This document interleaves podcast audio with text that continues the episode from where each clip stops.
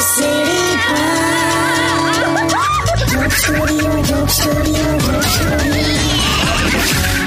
Welcome back radio city joke સ્ટુડિયોમાં આપનું સ્વાગત છે કઈ ગયેલા લા કાકા પેલા પેલા તારા પેલા બિરજુ ને એની હાથે તમને બનતું નહીં ને મળવા જાઓ તમે મળવાના તો ગયો પેંડો આલ્યો મને હા કે ખુશખબરી જેવું કહેતો હતો એટલે એને તું ઓફિસમાં હવે ઓવર ટાઈમ કરાવલા કેમ ચોથું બાળક આવ્યું લે એને એટલે ઓફિસમાં ઓવરટાઈમ કરવાના લા, કેવી વાત કરો છો? તાનું કઈક કરલા આ સરકાર બિચારા પરિવાર નિયંત્રણની યોજનાઓ લાવે છે અને આજો આ યાર એનો વિષય છે તમે શાંતિ રાખો ને ભણાવવા પડશે આ બધાને ભણાવવા પડશે અમે તો ગામમાં એક જણ આયા હતા ડોક્ટર શું કે એ ડોક્ટરે આખી એક આખું મોટું સ્ટેટિસ્ટિક્સ આપ્યું શું ડોક્ટર કે ભારતમાં દર ત્રણ મિનિટે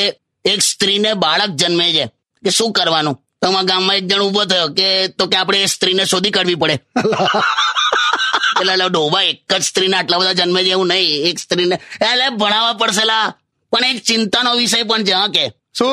જે હિસાબે આજકાલ પેરેન્ટ્સ એક છોકરો અને એક છોકરી